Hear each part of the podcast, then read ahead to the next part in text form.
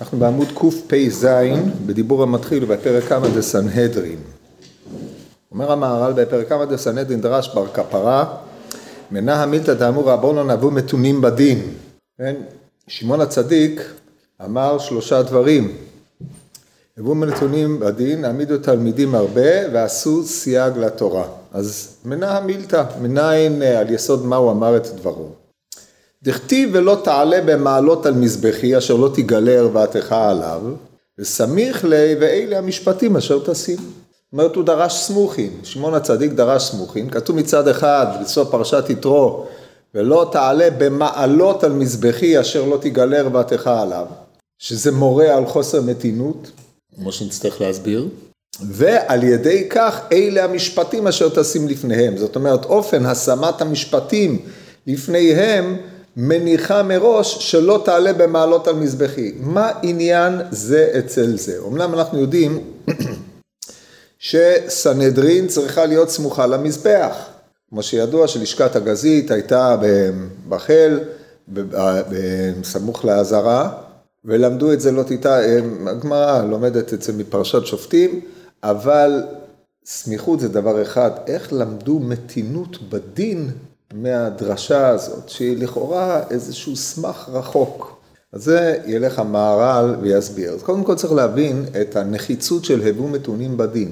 מזה שכתוב הבו מתונים בדין, בכלל שאתם מבינים, שיש אנשים שהם לא מתונים בדין, דהיינו, בא, בא הסיפור לפניהם, הם שומעים אותו, מאיר להם מה בדיוק צריך להיות הפסק, חותכים אותו והולכים. כן? זה הרי כדי לא להלין את הדין. יש לנו פה איסור הלנת דין, שזה בעצם צער לבעלי הדינים, ויש לנו מאידך גיסא דרישה להמתין בדין, לא למהר ולחתוך. למה לא? זה יכול היה לייעל את אה, ריבוי התיקים במערכת בתי הדין. אז אומר המהר"ל, דבר זה כבר ביארנו בפרק משה קיבל. כן, הרי בפרקי אבות הוא נזקק, זו המשנה אה, הראשונה שהוא נזקק לה. דבר זה כבר ביארנו בפרק משה קיבל, כי הדין בפרט צריך המתנה. שהדין הוא לאלוקים, כמו שהתבאר בעניין הדין, כי הוא אל השם יתברך ולא לאדם.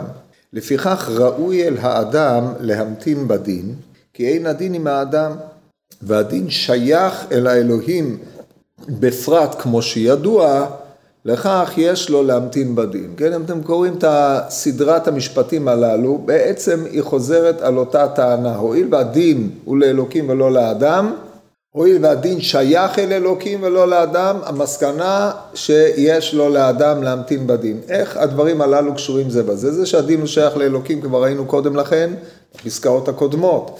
זה שהדין הזה נמסר להם לבני אדם כדי שימלאו ידונו על פי הרצון האלוקי וינכיחו את הדין האלוקי בפסיקותיהם, ראינו בפסקאות הקודמות.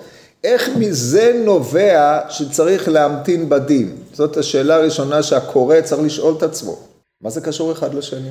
למה המתנה בדין מבטאת את היות הדין לאלוהים?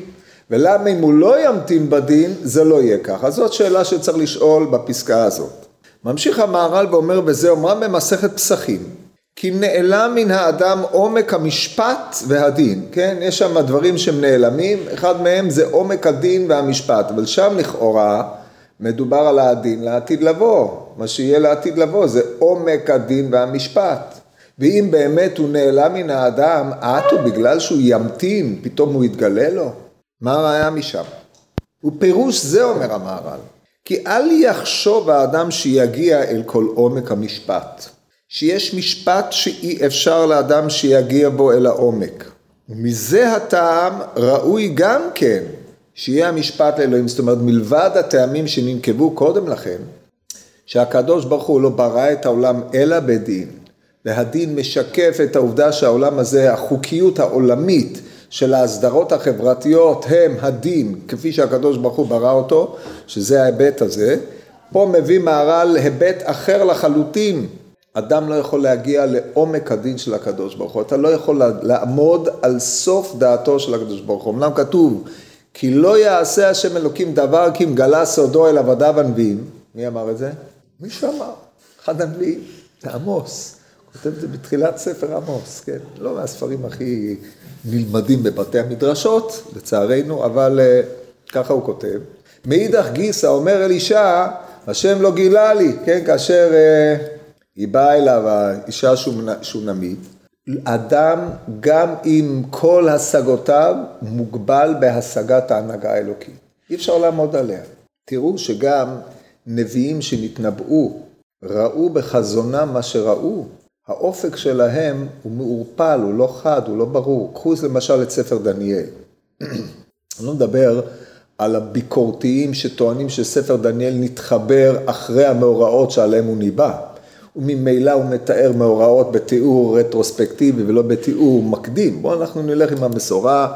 ספר דניאל נכתב על ידו עוד לפני התרחש המאורעות, כן? אם המאורעות הללו היו מאורעות של החשמונאים, לפי דעות מסוימות, או מאורעות עתידיים, כבר זה לא משנה. אין לך נבוא, אין לך אמירות שם מעורפלות ממה שכתוב בספר הזה. קחו למשל את הנביא, סוף תקופת הנביאים, הנביא זכריה. אומר הדק בתחילת פירושי זכריה, שאלה מהנבואות הקשות ביותר לפירוש, מי שמעופלות, אתה לא מבין. כי הראייה של הנביא כשהוא רואה את העתיד, היא איננה כמי שחי את העתיד. לכן כשאנחנו נבוא לדון על השגת עומק הדין, הדבר הזה נעלם מן האדם לגמרי. אז אומר המהר"ל, אם עומק הדין שהוא נוכח בעולם, על פיו העולם הזה מונהג, הוא נעלם מן האדם לגמרי, בוודאי ובוודאי שזה מאשש את הטענה שהדין הוא לאלוהים, אבל גם לא עומק הדין, ממילא ברור שהוא לא גלוי לו לאדם גילוי מלא, שהדין יש לו רבדים, עומק לפנים מן עומק. וכדי שהאדם ישתדל להגיע למה שהוא יכול להגיע, זה ההשתדלות של אדם, אדם לא יכול להגיע למה שהוא איננו מסוגל להגיע, אבל אדם יכול להשתדל לעמוד כמה שיותר על נקודת העומק של הדין כפי שהוא. לרדת לסוף, במיצוי כוחות האדם. לכן אומר המהר"ל, הדין לא נתון לך, ואתה צריך להתאמץ הרבה כדי להשיג את סוף הדין כפי יכולת האדם. זה רק על ידי המתינות, כמו שהוא ילך ויסביר. כי עומק המשפט מכוסה מבני אדם ולכן המשפט צריך המתנה כדי שיוכל להבין ולהגיע לעומק המשפט. לדוגמה, כאשר שמעי בן גרה יצא וקילל את דוד המלך קללה נמרצת, למה הוא עשה את זה? מה הוא עשה לו? עכשיו אתה נזכר? צא צא איש הדמים ואיש הבליע. למה? מפני שהוא אה, כביכול יצר הפיכה וסילק את בית שאול מן המלוכה. דוד עשה דבר כזה? השם, אומר דוד, השם אמר לו שיקלל. יש פה סיבות עמוקות. עכשיו לפי מסורת חז"ל, שמעי בן גרה היה מורו של שלמה המלך. שלמה המלך דאג להוריד את שיבתו בדם שאול. יש עוד כל מיני אירועים שמתרחשים, שהקדוש ברוך הוא מגלגל על האדם, אנחנו איננו מבינים למה הם באים, רק במבט שרואה את כל ההיסטוריה מסופה עד סוף, מתחילתה ועד סופה, יכול להבין מה יהיה, ובאמת כמו שהרמח"ל מסביר, כאשר בעתיד לבוא, יתברר למפרע מה היה התפקיד של הרע בעולם ולמה כל עניינו לא היה אלא לקדם את הטוב האלוקי ולהביא אותו לידי גמר. כל זה מפורש בספר דעת תאונות, זה המוטו המרכזי שלו. הנהגת הייחוד היא בעצם הפנימיות של הנהגת המשפט, והנהגת המשפט זה ההנהגה שאותה רואים בני אדם, אבל הנהגת הייחוד היא עומק הדין, הצד הפנימי, שמוביל למימוש היעד האלוקי. אדם יכול להתקרב מה שהוא יכול להתקרב, אבל לא מעבר לזה. וההתקרבות עצמו, כמו שאמרנו, נתונה בעיון הגדול שאדם צריך לתת כדי לעמוד על ענייני המשפט. אם אנחנו אומרים שהמשפט שאנחנו לא מבינים זה המשפט של הדין האלוקי, אז למה במשפטים, כאילו, חוזרת השאלה של למה, איך זה קשור למתינות בדין? טוב, עוד מעט נראה עוד קצת, כן. אנחנו בינתיים רק שואלים שאלות על הפסקה, זו פסקה קשה. ומישהו ממהר וקופץ ומוציא המשפט ומקלקל המשפט, כי המשפט אינו מצד האדם, לכך אי אפשר שיגיע האדם אל המשפט רק בשביל המתנה. כן? הטענה הזאת היא חידוד של הטענה הקודמת. זאת אומרת, הואיל והמשפט הוא לא מצד האדם, אלא מצד האלוקים, האדם איננו יכול להגיע למשפט אם הוא קופץ. עוד מעט נסביר מה, ש, מה, מה שעומד ביסוד הדברים האלה. ויהיה ייראה כי מה שאמרה תורה לא תעלה במעלות על מזבחי, טעם האיסור, כי המזבח הזה צריך שיהיה העבודה עליו כסדר. כאשר יש בו יציאה מן הסדר, דבר הזה יוצא מן העבודה שהוא על המזבח. שכל יציאה מן הראוי אסור אצל העבודה, בפרט מפני שכל דבר שהוא יוצא מן הסדר נוטה אל העבודה זרה. שכל עניין עבודה זרה הוא זר, כמו שהערכנו בזה אצל מידת גסות הרוח אין שם. ולפיכך אמרה תורה ולא תעלה במעלות על מזבחי אשר לא תגלה ערוותך עליו, כלומר כי הפסיעה הזאת היא פסיעה יוצאת מן הסדר, הוא גילוי ערווה בדבר מה? ודבר זה אינו ראוי לעבודה שיהיה על המזבח, כמו שאמרנו. אף כי בזולת זה אינו כלום. זאת אומרת, אף אחד לא אמר שאסור לך להיות, שיהיה לך מדרגות בבית. הבעיה, אם, אם במזבח זה לא טוב, אז למה בבית זה כן טוב? אמר לו לא. בעבודה האלוקית זה לא טוב. בחיים הפרטיים של האדם תעלה במדרגות, מה רע? אז זה מה שאומר המהר"ל, אף כי בזולת זה אינו כלום, רק אצל העבודה הוא דבר זר, כי העבודה עצמה צריך שלא יהיה בה יציאה כלל מן הסדר. ומזה עצמו, זאת אומרת פה עכשיו הוא בא להסביר את ההיקש של בר כפרה בין אה, לא תעלה במעלות על מזבחי לבין המשפט, וכמו שראיתם הפסקה הקודמת לגבי העבודה גם היא דוק של סתימות משוך עליה משהו, כן? זה לא פסקה מובנת מאליה ונהירה ובהירה כשמש. טוב, אז עכשיו בואו נראה את ההיקש. מזה עצמו יש ללמוד גם כן שלא יצא הדין מן הסדר הראוי, ובדבר מועט יוצא הדין מן הסדר. כי זה עניין הדין הוא לשון משפט שהכל בדין ומשפט והכל כסדר. לפיכך צריך שיהיה מתון בדין כמו שראוי לאדם במה שהוא אדם גשמי, שראוי אליו המתנה לעניין הדין. פה הוא מסביר את הטענה באמת, שאין השכל נמצא איתו בפועל לגמרי, ואין איתו המשפט. לפיכך צריך המתנה, ואם אינו עושה זה, רק הוא ממהר בדבר, בזה יוצא מן הראוי בדין. כי לכך הוא דין ומשפט שהוא כראוי, וכל יציאה הוא קלקול אל הדין. טוב, אז עכשיו בואו נתחיל מהפסקה האחרונה הזאת, כי פה הוא הסביר את העניין, הסברה כלשהי, וזה מקרין על מה שהוא אמר קודם לכן. טענתו של המהר"ל היא כזאת, השכלי, שזה בעצם הדין כפי שהוא נתפס בצורתו הטהורה השלמה, הוא בפועל תמיד. כן, זו טענה שאנחנו מכירים אותה מהמורה ומאוד מהקדמונים, שמי שאין בו גשם אלא הוא שכלי, הוא בפועל. בפועל פירושו של דבר שהוא לא כבול לזמן, לתהליכים, אלא הדבר הזה נתפס בפועל כפי מה שהוא. כשאתה מעל זמן ומקום, אתה לא בתהליך.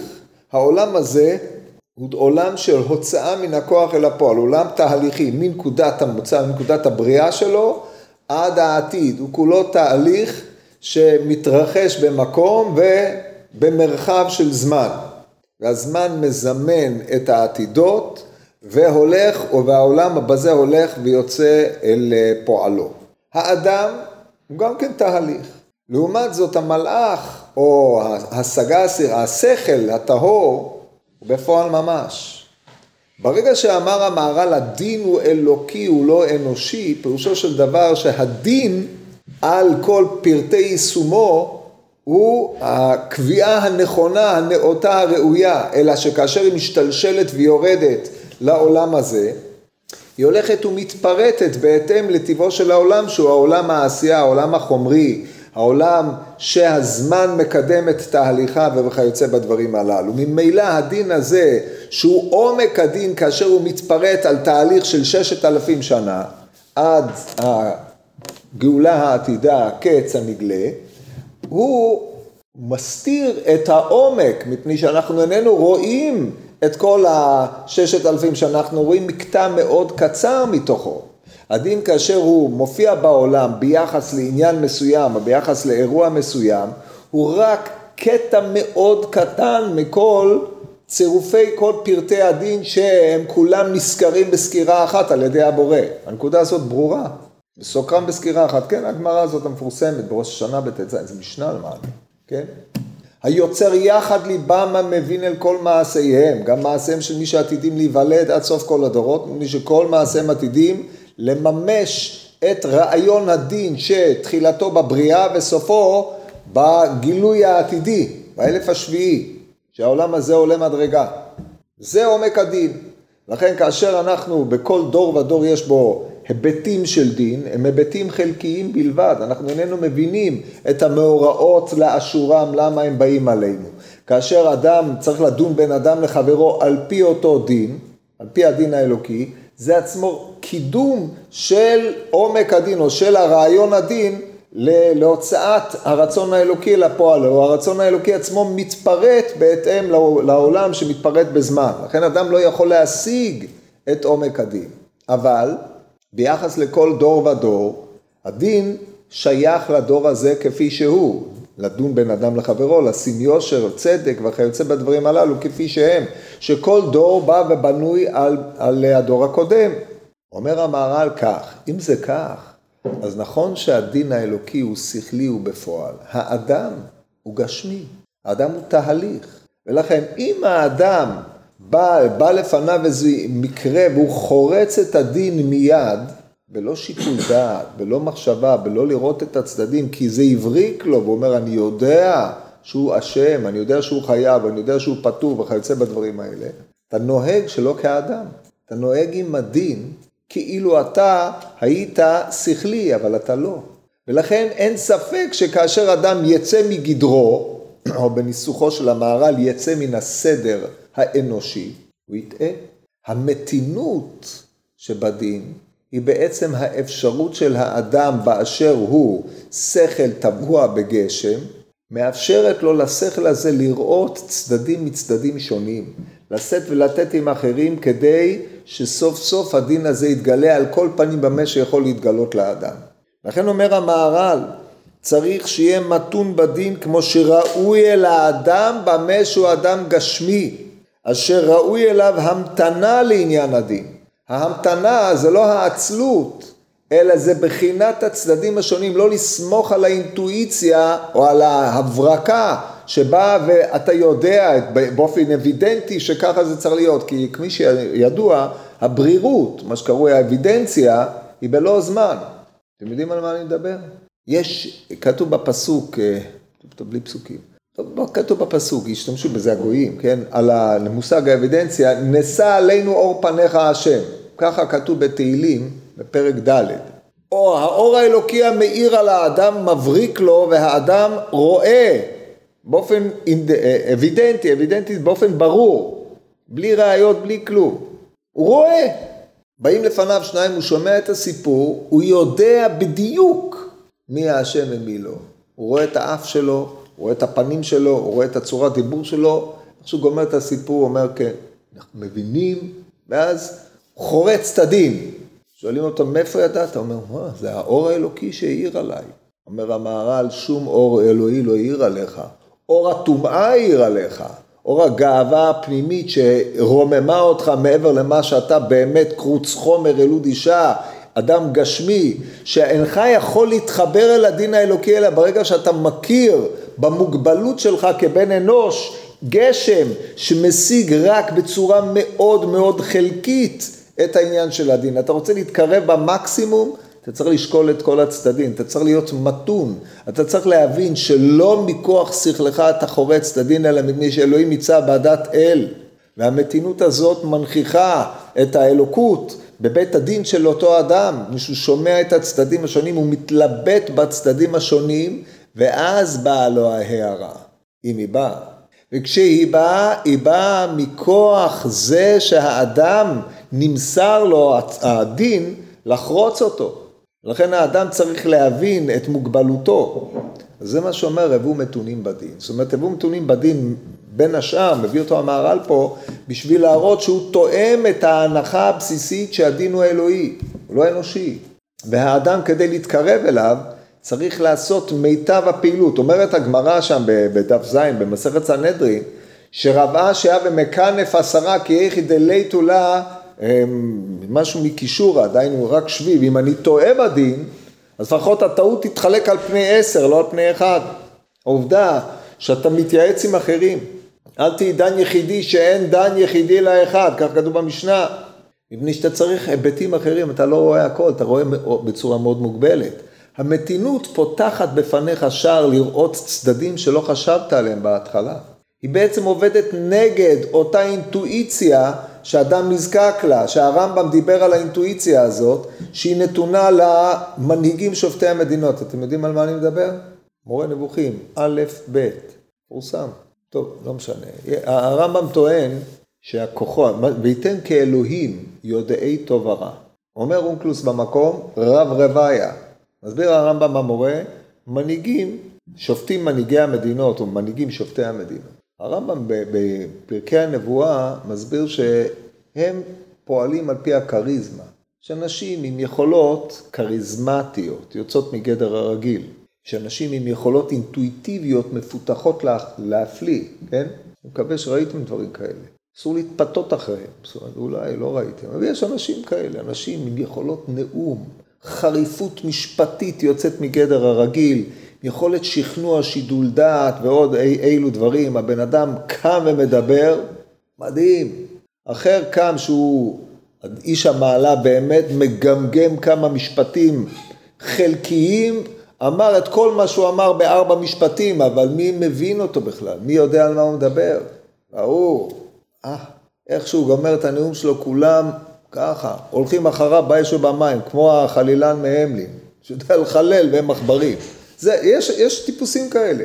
פוליטיקאים, מה שקרוי היום, כן? אני מדבר ב, ב, בפוליטאה של אריסטו, הפוליטיקאי הוא צריך להיות אדם בעל יכולות כאלה. על כל פנים, אם אנחנו מדברים על זה, אומר הרמב"ם, זה מנהיגים שופטי המדינות, יש להם יכולת כריזמטית, יכולת נאומית, אבל שכל עין, לא אין להם אינטלקט, אלא אין להם את השפע האלוקי ששופע על השכל שלהם, אלא הם פועלים מהאינטואיציה. זה כישוף אצל הרמב"ם. לא שונה מהמחשבים, גם הם פעלו באופן. אשר על כן, אומר הרמב"ם, ההמתנה היא הפנייה אל השכל, מתוך ההכרה שהשכל שלך רק אחרי יגיעה וביטוש יכול לבדוק צדדים שונים. ואתה צריך אנשים אחרים כדי להתייעץ איתם, מפני שהם, יש להם היבטים שונים ממה שאתה מביא. כידוע לכם, כמו שכחב על הבודים ונועל, מה שקרוי, על תלמידי חכמים שיושבים בד בבד ועוסקים בתורה, בעוד שמתאפשים, אמר ונועל. טוב, אז זה היה הרעיון לגבי אה, ההמתנה. אחרי זה המהר"ל חוזר ומסביר את הדרש, עכשיו על בסיס מה שהסברנו נחזור בזריזות על הקטע ונסביר את אה, עניינו. אז הקטע, החלק הראשון, פה שהמהר"ל ברגע שקבע שהדין הוא לאלוהים, ממילא מתחייב מזה שהאדם צריך להמתין, מתברר עכשיו בבהירות, כיוון שהיות הדין לאלוהים, פירושו של דבר שהדין הוא שכלי, נקי, והאדם הגשמי איננו יכול להשיג אותו, אלא ברגע שהוא מכיר בגשמיותו, מכיר במוגבלותו השכלית, ולכן הוא נזקק למתינות כדי להוציא את השכל מן הכוח אל הפועל. אז זה העניין של הפסקה הראשונה. והסברנו את עניין עומק הדין בעומק נפלא, על, על ידי זה שעומק הדין זה הדין שהוא, הכל היא נקודה אחת, כמו היוד, היוד האומנית, לא ניכנס לפרט מהי, היא השורש של כל הדין של העולם, וכאשר היא הולכת ומתפרטת עם ירידת ה... אה, ההשתלשלות של הדין האלוקי עד שהוא מגיע לעולם מעשייה והוא מתפרט על פני זמן, על פני מקום. לכן כל דין ודין שיש בעולם הוא נוטל חלק או שביב מאותו עומק הדין. ולכן אנחנו איננו יכולים להשיג את עומק הדין, כי אנחנו רואים רק מקטע קצר, מבחינת מה שכתוב, תהיה האמת נהדרת, אנחנו רואים רק מקטעי אמת, לא את כל האמת. ואנחנו חושבים שזאת כל האמת, מפני שאם לא היינו נותנים למעמד הזה מעמד של אמת, לא היה לנו אמת בכלל. אז לכן אדם לא יכול להשיג את עומק הדין, אבל את הדין שניתן לו, הוא חייב להשיג כפי מה שיש לו. וזה בעזרת הסיוע האלוקי באלוהים נמצא בעדת אל. זה מה שדיבר המהר"ל על אה, העומק. טוב, עכשיו, אז הוא אומר, מי שממהר וקופץ ומוצא משפט, הוא מקלקל המשפט, בהגדרה. משל למה הדבר דומה? כתוב, לא ישאל אדם מה לפנים ומה לאחור. אם ישאל ויענו לו, אז ברור שהתשובה היא לא נכונה. כי אדם לא יכול להשיג מה לפנים ומה לאחור. אז כל מה שהוא משיג לא נכון, ברור? אז אותו דבר, אדם מקלקל את המשפט, מצד אחד הוא חושב שהוא עושה משפט, אבל המשפט הזה הוא ודאי לא יכול להיות נכון, כי המשפט הוא לאלוהים, וכאשר אדם צריך ליישם אותו בארץ, הוא צריך ליישם אותו על ידי זה שהוא מכיר במוגבלותו, בהיותו גשם, ורק על ידי המתינות הדבר הזה יכול לבוא, לבוא לפועל. כן, יש תורה של רבי נחמן על קטרנה זהר, על תפיסת הכתר, שהיא כתר, השגת הכתר האלוקי רק במתינות. תורה נפלאה על העניין הזה. כן, זה, זה בעצם רעיון דומה, מפני שאדם רק על, על ידי מרחב זמן יכול להשיג את מה שהדין האלוקי ממוקד בנקודה על זמנית. טוב, עכשיו אנחנו נעבור להסביר את הפסקה של ויראה, מה שאמרה תורה לא תעלה במעלות על מזבחים. מה הקשר בין שני הדברים הללו? אז בגדול המהר"ל בהתחלה עושה קשר, נסביר קודם כל את המסגרת ואחרי זה נראה את הפרטים.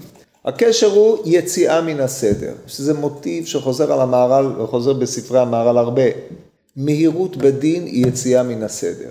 כי הסדר האנושי, דהיינו האופן שבו האנוש נקבע, קבע אותו האדם על היותו שכל טבוע בגשם, הסדר של היציאה מן הכוח אל הפועל של השכלי באדם הוא במתינות.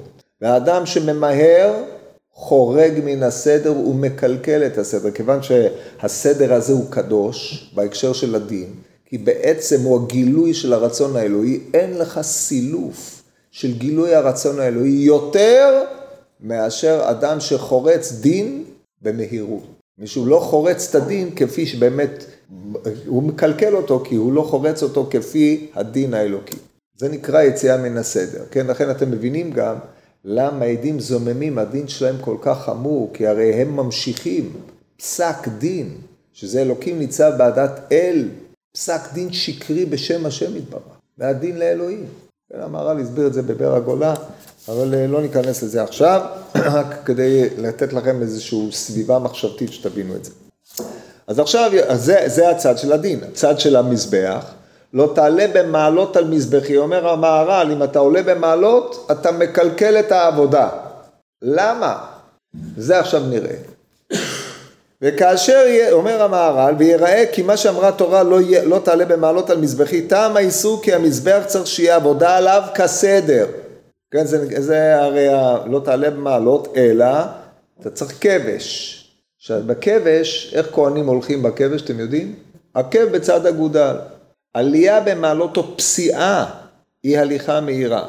העקב בצד אגודל, פירושו של דבר שהוא כל הזמן, הוא כביכול לא זז, אבל הוא, הוא אה, הולך בצניעות, זה כמו, כמו, מלאכ, כמו המלאכים. זה המבוקש. ברגע שאדם פוסע, הפסיעה עצמה היא מהירות, היא בחינה של זריזות או מהירות, הדבר הזה פוגע בסדר העבודה, זאת טענת המהר"ל. עכשיו אתם מבינים שעקב בצד אגודה לעומת פסיעה, זה מהירות לעומת מתינות, כן? הדמיון הוא מיידי. ואז אומר המהר"ל ככה, לא תעלה במעלת על מזבחי טעם האיסור כי המזבח הזה צריך שיהיה עבודה עליו כסדר, וכאשר יש בו יציאת מן הסדר, דבר זה יוצא מן העבודה שהוא על המזבח. בשלב זה עוד לא ראינו את הזיקה בין זה לבין לא תעלה במעלות על מזבחי, אבל על כל פנים, הזיקה למושג הסדר ויציאה מן הסדר הוא עומד פה במפורש. ממילא לא תעלה במעלות על מזבחי, אם אתה עולה במעלות על מזבחי, פוסע על המזבח, אתה יוצא מן הסדר. בשלב זה דיינו בכך שכך אמר הקדוש ברוך הוא, זה יציאה מן הסדר. מפני שכל דבר שהוא יוצא מן הסדר נוטה אל העבודה זרה. שכל עניין עבודה זרה הוא זר, כמו שהערכנו במדינת גסות הרוח. את עבודה זרה זה לא במובן שהוא עובד אלילים בהקשר הזה, אלא זאת איננה העבודה הנכונה. ברגע שאתה עובד, את ה... אתה עובד להשם באופן שהשם לא ציווה אותך לעבוד, העבודה היא זרה למבוקש מן העבודה. כן, הרעיון כוזרי, על העגל. כל ה... אני חושב שלמדתם את כל הדברים האלה בשיעור א'. אז זה הרעיון. העבודה זרה פה יש זרות בעבודה שאתה עובד, חריגה. וברגע שיש זרות, העבודה הזאת לא מפיקה את מה שהייתה צריכה להפיק. העבודה שהייתה אמורה להפיק את הקרבה האלוקית, את קורבני לחמי לאישי לחמי, אומר הנציב לשון חיבור. לשון השראת שכינה בישראל, העבודה זרה לא מפיקה כלום. וכמו שעבודה זרה היא זרה לעובדיה, וכמו שאלוהים אחרים, אחרים הם לעובדיהם, עבודה שלא מפיקה כלום, היא גם פגיעה ברצון האלוקי, גם פגיעה בכבוד האלוקי וגם פגיעה בעובד. אמ, ולפיכך אמר תורה לא תעלה במעלות על מזבחי אשר לא תגלה רווחתך עליו, כלומר כי הפסיעה הזאת, עכשיו ניגש לעניין למה הפסיעה היא, היא לא ראויה, לא רצויה. היא פסיעה יוצא מן הסדר. בהגדרה, ברגע שאתה פוסע, אתה יוצא מן הסדר. למה? לא הוגדר. אבל על כל פנים, במקום ללכת עקב בצד אגודל, שזה הסדר, אתה לא הולך באופן שראוי שתלך. ואי הליכה באופן של הראוי, פסיעה יוצא מן הסדר והיא גילוי ערווה בדבר מה. זאת אומרת, אין שם גילוי ערווה ממש, כי הרי אחרי ככבות הכל, יש לה מכנסיים. לכסות בשר ערווה, אז במה יש גילוי? בדבר מה. זאת אומרת, כשאתה עובד מול השם, אתה צריך, הכהן הוא כמו מלאך. כל הצדדים האנושיים שבו צריכים להיות מוצנעים. שלוחי דרחמנה או שלוחי דידן. חקרה הגמורה. מכירים את החקירה הזאת?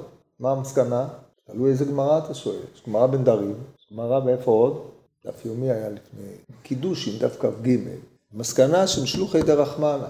עכשיו, ברגע שהוא שלוחי דרחמנה, הוא צריך לבטא בשליחותו צד שהוא לא צד אנושי. את הצד היותר מרומם באנוש, לא את הצדדים החומריים של האדם. גילוי הערווה מבחינה זו, זה גנותו של האדם. כמו שהרמב"ם כותב במורה, גנות, מה זה טוב ורע, לעומת אמת ושקר. אני, זה, אני מניח שאתם שמעתם על זה פעם בתחילת המורה, א', ב', באותו פרק. גלות, גלות הערווה גנות. לכן הצניעות היא מצניעה את הצדדים היותר שפלים שבאדם. אשר על כן, כהן, כאשר הוא פוסע, יש גילוי ערווה בדבר מה. זה הדיוק של בדבר מה. ברור, הבנתם את הנקודה הזאת? זאת אומרת, האדם ההולך עקב בצד אגודל, הוא מייצג את הצד המלאכי שבאדם, לא את הצד הגשמי שבאדם. הפסיעה מוציאה את האדם מן המלאכיות אל הגשם, וזה לא ראוי בעבודת השם. כן. למה זה הליכה מלאכית? לא. כתוב, רגליהם רגל ישרה. מורה. אני לא יכול לבוא אליכם בטענות, זה מופיע בירושלמי ברכות, בפרק א', כן? זה, זה מה שכתוב. בסדר, הבנתם את הנקודה הזאת? עכשיו תראו, זה, זה הרגש מאוד עדין בהסברה של, ה, של הדרשה הזאת, נפלא ממש. וככה אומר את זה המהר"ל, ועכשיו אתם מבינים למה פסיעה, שהיא כביכול אה, חריגה בהקשר הזה, היא, היא, האדם פה נדרש לפעול כמלאך, לא לפעול כאדם. גם דיין נדרש לפעול כמלאך, שליח האל, אבל הוא נפעל, נדרש לפעול כמלאך עם השכל האנושי שלו. אם את השכל האנושי הוא יפעל כבלי, בלי מתינות, אז הוא גם יוצא מהסדר. זה מה שאומר פה, דבר אין ראוי לעבודה שהוא על המזבח, כמו שאמרנו. אף כי בזולת זה אינו כלום. כשאתה הולך הביתה, תעלה במדרגות. בעל המדרגה, מה, אתה חייב לעלות במדרגות. אין שום בעיה עם זה. אבל כשאתה עומד לפני השם, שם אתה צריך להצניע את ההיבטים האלה. לכן אנחנו עומדים בתפילת עמידה, רגל ישרה. אה, ודבר אין הרואה לעבודה למזבח, ואף כי בזולת זה אינו כלום, רק אצל העבודה הוא דבר זר, כי העבודה עצמה צריך שלא יהיה ביציאה כלל מן הסדר. זאת אומרת, זה הסדר של העבודה. פה הוא לא נכנס לפרטים, מה, למה זה הסדר הראוי הנכון, הוספתי לכם איזה נקודה אחת. שהיא אמורה להסביר את העניין הזה, והפסיעה היא חורגת מזה, ימשיך להסביר את זה יותר בהמשך. מזה עצמו יש ללמוד גם כן שלא יצא מהדין מן הסדר הראוי, אם כן ההיקש הוא בין יציאה מן הסדר בהקשר הזה ויציאה מן הסדר בהקשר הזה, את השאר קראנו. עכשיו נמשיך בטור השמאלי. ומה שלמדו מן לא תעלה במעלות על מזבחי שיהיה מתון בדין, זאת אומרת עד עכשיו ראינו היקש בין עבודה לבין דין, אבל בין העלייה במעלות לבין המתינות, אז זה היה המבוקש, לא בין עבודה לבין דין. את זה איש לקיש למד, זה הבעיה עכשיו. אומר המהר"ל, הוא דרש נכבד מאוד לפי זה, ועל יהיה קל עליך מדרש זה אף כי נראה מאוד רחוק, כי כבר התבאר. עכשיו פה הוא הולך להסביר קצת יותר בעומק את נקודת החיבור. כי כבר התבהר כי הדין שווה למזבח, כמו שהמזבח הוא על השם יתברך, כך הדין הוא על השם יתברך. מה ההבדל בין המזבח לדין? מזבח זה מאיתנו אליו יתברך, הדין זה ממנו אלינו יתברך, זו נקודת החיבור, לכן המהר"ל בדרך חיים טוען שהבאו מתונים גדין, זה כנגד העבודה. לכן סנדין יושבים אצל מזבח. השריית השכינה בישראל על ידי עבודה, הדין הוא ממשיך את השכינה לישראל, העבודה גם היא, היא העבודה שעולה מאצלנו אליו יתברך וחוזרת ומושכת, זה מה שנקרא מיין נוגבין, חוזרת ומשכת מיין תחורים, דהיינו השפע האלוקי שחוזר ושופע והשכינה שורה בישראל. אשר על כן אומר כי הדין שווה למזבח, כמו שמזבח אל השם יתברך, כך הדין הוא אל השם יתברך. וכך אמרו שתשים סנהדרין אצל מזבח לגמרי. וכמו שהזהירה התורה שלא תעלה במעלות על מזבחי, שדבר זה יציאה מן הסדר ואינו ראוי אל העבודה, שיהיה בה שום דבר זה, כמו כן אין ראוי שימצא בדין דבר שהוא יוצא מן הסדר הראוי, והראוי לדין הוא ההמתנה, זה בסדר הראוי לאדם. אז הסדר הראוי לעבודה באדם הוא עקב בצד אגודל, הסדר הראוי לאדם בדין הוא המתנה. עכשיו הוא ממשיך יותר מזה. והמהירות בדין יוצא מן הסדר, וכן משדרה שאין לדיין לפסוע על ראשי עם קוידש, עם קדוש. תכתיב לא תעלה במעלות על מזבחי, וכתיב אחריו אלה המשפטים. כן, זה המשך הדרשה שם בגמרא בסנהדרין. כן, אין ראוי לפסוע על, אה, זה מופיע כמה וכמה מקומות בש"ס, כן, שלא ייראה כפוסע על אה, עם, אה, ראשי עם קודש, הרי כולם היו יושבים על הרצפה וכאשר מישהו נכנס, אז הוא נראה כפוסע עליהם. מה, מה, הוא צריך להגיע למקום, מה יעשה? עוד טיפה נקרא וכבר...